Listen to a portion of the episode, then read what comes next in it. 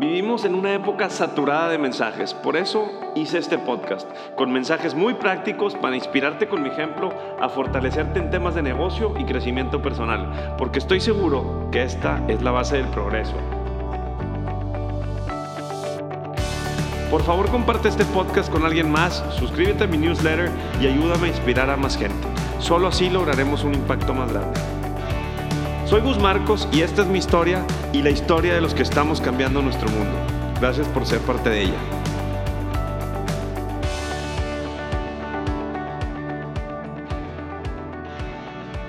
Episodio número 32. ¿Qué negocios inmobiliarios debes de perseguir post pandemia? Primero que nada, bienvenidos a este episodio número 32. Para todos aquellos que han seguido mi podcast, he platicado y he dado seguimiento a la transformación inmobiliaria y a esta adaptación de espacios que hemos vivido en todo el mundo. Cómo hemos tropicalizado los bienes inmuebles a lo que se está rentando, a lo que se está vendiendo. Obviamente luchando contra las dependencias municipales, sus usos de suelo, sus densidades, sus alturas, entre otras cosas que nuestros inmuebles necesitan al transformarse. Y, al transformarse, obviamente tenemos pues otras rentabilidades. Si no has escuchado este podcast anterior de transformación inmobiliaria, te invito a que lo, escuches para que vayas entonado a lo que voy a platicar ahorita. Eh, ¿Qué tiene que ver con el tema de hoy, la transformación inmobiliaria? Al transformarnos, al transformar los edificios, se transforman los análisis de rentabilidad y los análisis de dónde tenemos y por qué invertir. Obviamente es súper necesario que tengas los antecedentes para que puedas lograr eh, hacer estas inversiones correctas. Es, muy importante que, que, lo hagas. Entonces, pues ponte cómodo y saca tu libreta, tu lápiz, para que esta información que te voy a dar tan valiosa puedas seguirla y así perseguir tus inversiones y esos negocios inmobiliarios y oportunidades que están ahí y no sabemos que están porque no sabemos qué está pasando en el mundo inmobiliario. El primer dato importante que debes de saber es que la industria inmobiliaria en México está en crecimiento. ¿Por qué creció la industria inmobiliaria? La gente que sabe analizar rentabilidades, que sabe analizar riesgos, sabe que proteger su dinero en bienes inmuebles es la manera más fácil y segura. Hablando de seguridad patrimonial, es bien importante que analices con quién vas a invertir. A veces me dicen, Gus, es que me dices que es segura y me equivoqué. Invertí con alguien que no me entregó lo que me dijo o invertí con alguien que me entregó a falta de tiempo. Entonces, sí es bien importante que este dato que creció en México el 4.6 del producto del PIB para este sector y no según mis datos, según el Banco de México y la Secretaría de Hacienda y Crédito Público, es muy importante que lo tomes en cuenta. Entonces, sí, vamos a proteger nuestro patrimonio en bienes inmuebles y te voy a decir cómo analices hoy en día y dónde están los desarrollos más rentables y por qué estos desarrollos van a ser más rentables por el tipo de vida y por el ritmo de vida al que llevamos vamos a canalizar nuestra energía a usos mixtos. ¿Qué es un uso mixto? Un uso mixto es donde tengo comercio y servicios, oficinas, departamentos y bodegas.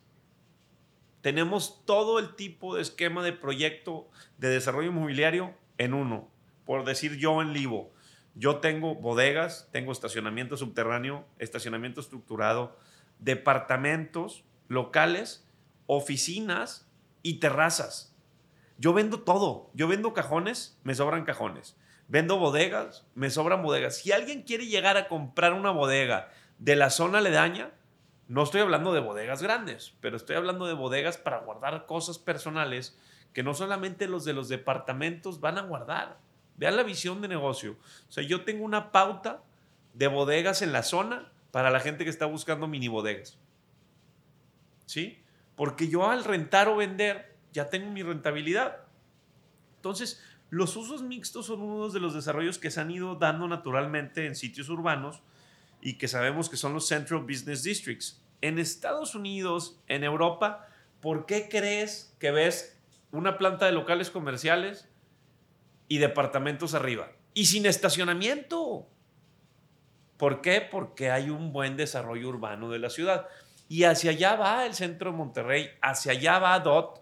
Tienes abajo comercio y arriba oficinas y departamentos. Por eso el centro te beneficia con estos desarrollos orientados al transporte. DOT, desarrollo orientado al transporte. Y ya vienen siendo usos mixtos, porque abajo debe estar la tienda de conveniencia, abajo el súper. Si tú vas a Europa, ¿dónde están los mini supers?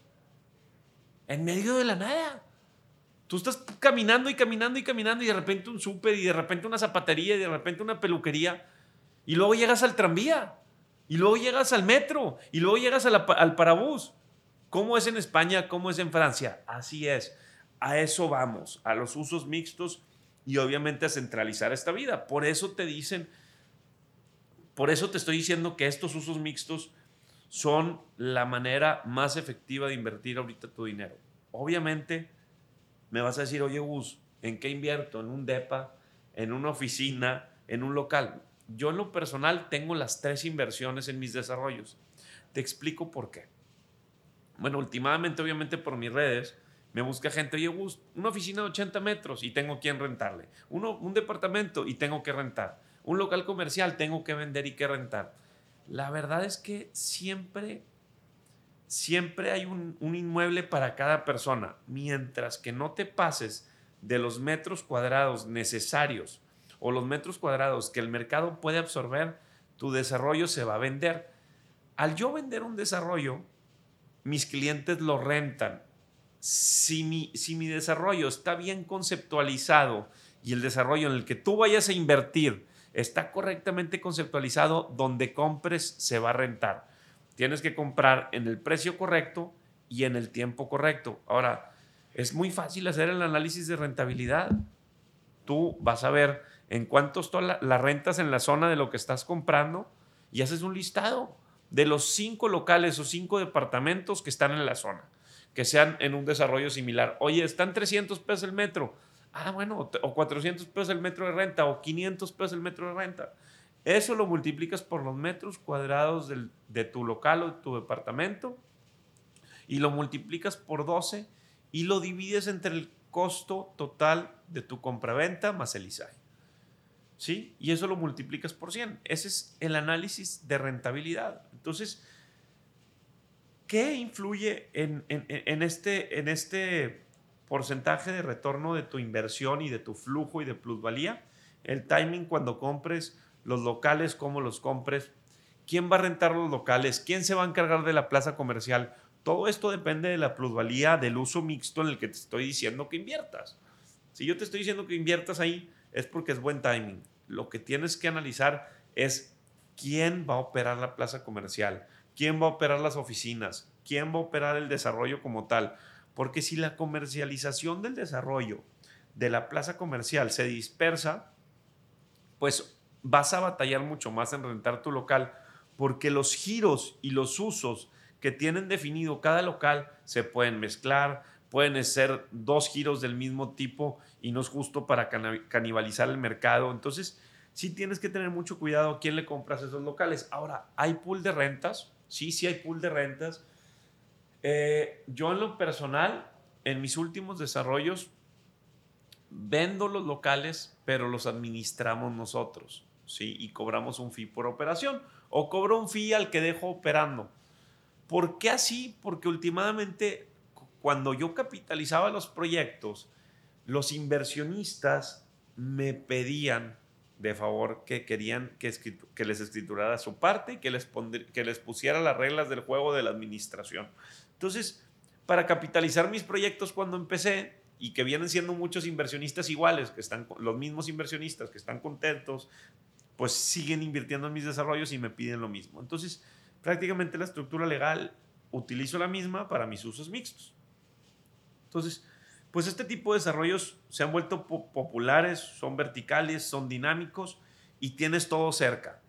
Vas a tener todo cerca si escoges bien en qué uso mixto comprar. qué tiendas van a poner, dónde está ubicado, cuál es la facilidad de entrada, cuál es el precio de renta en el que van a rentar los locales. Si se fijan que todo influye. Lo que buscamos hoy en día es calidad de vida.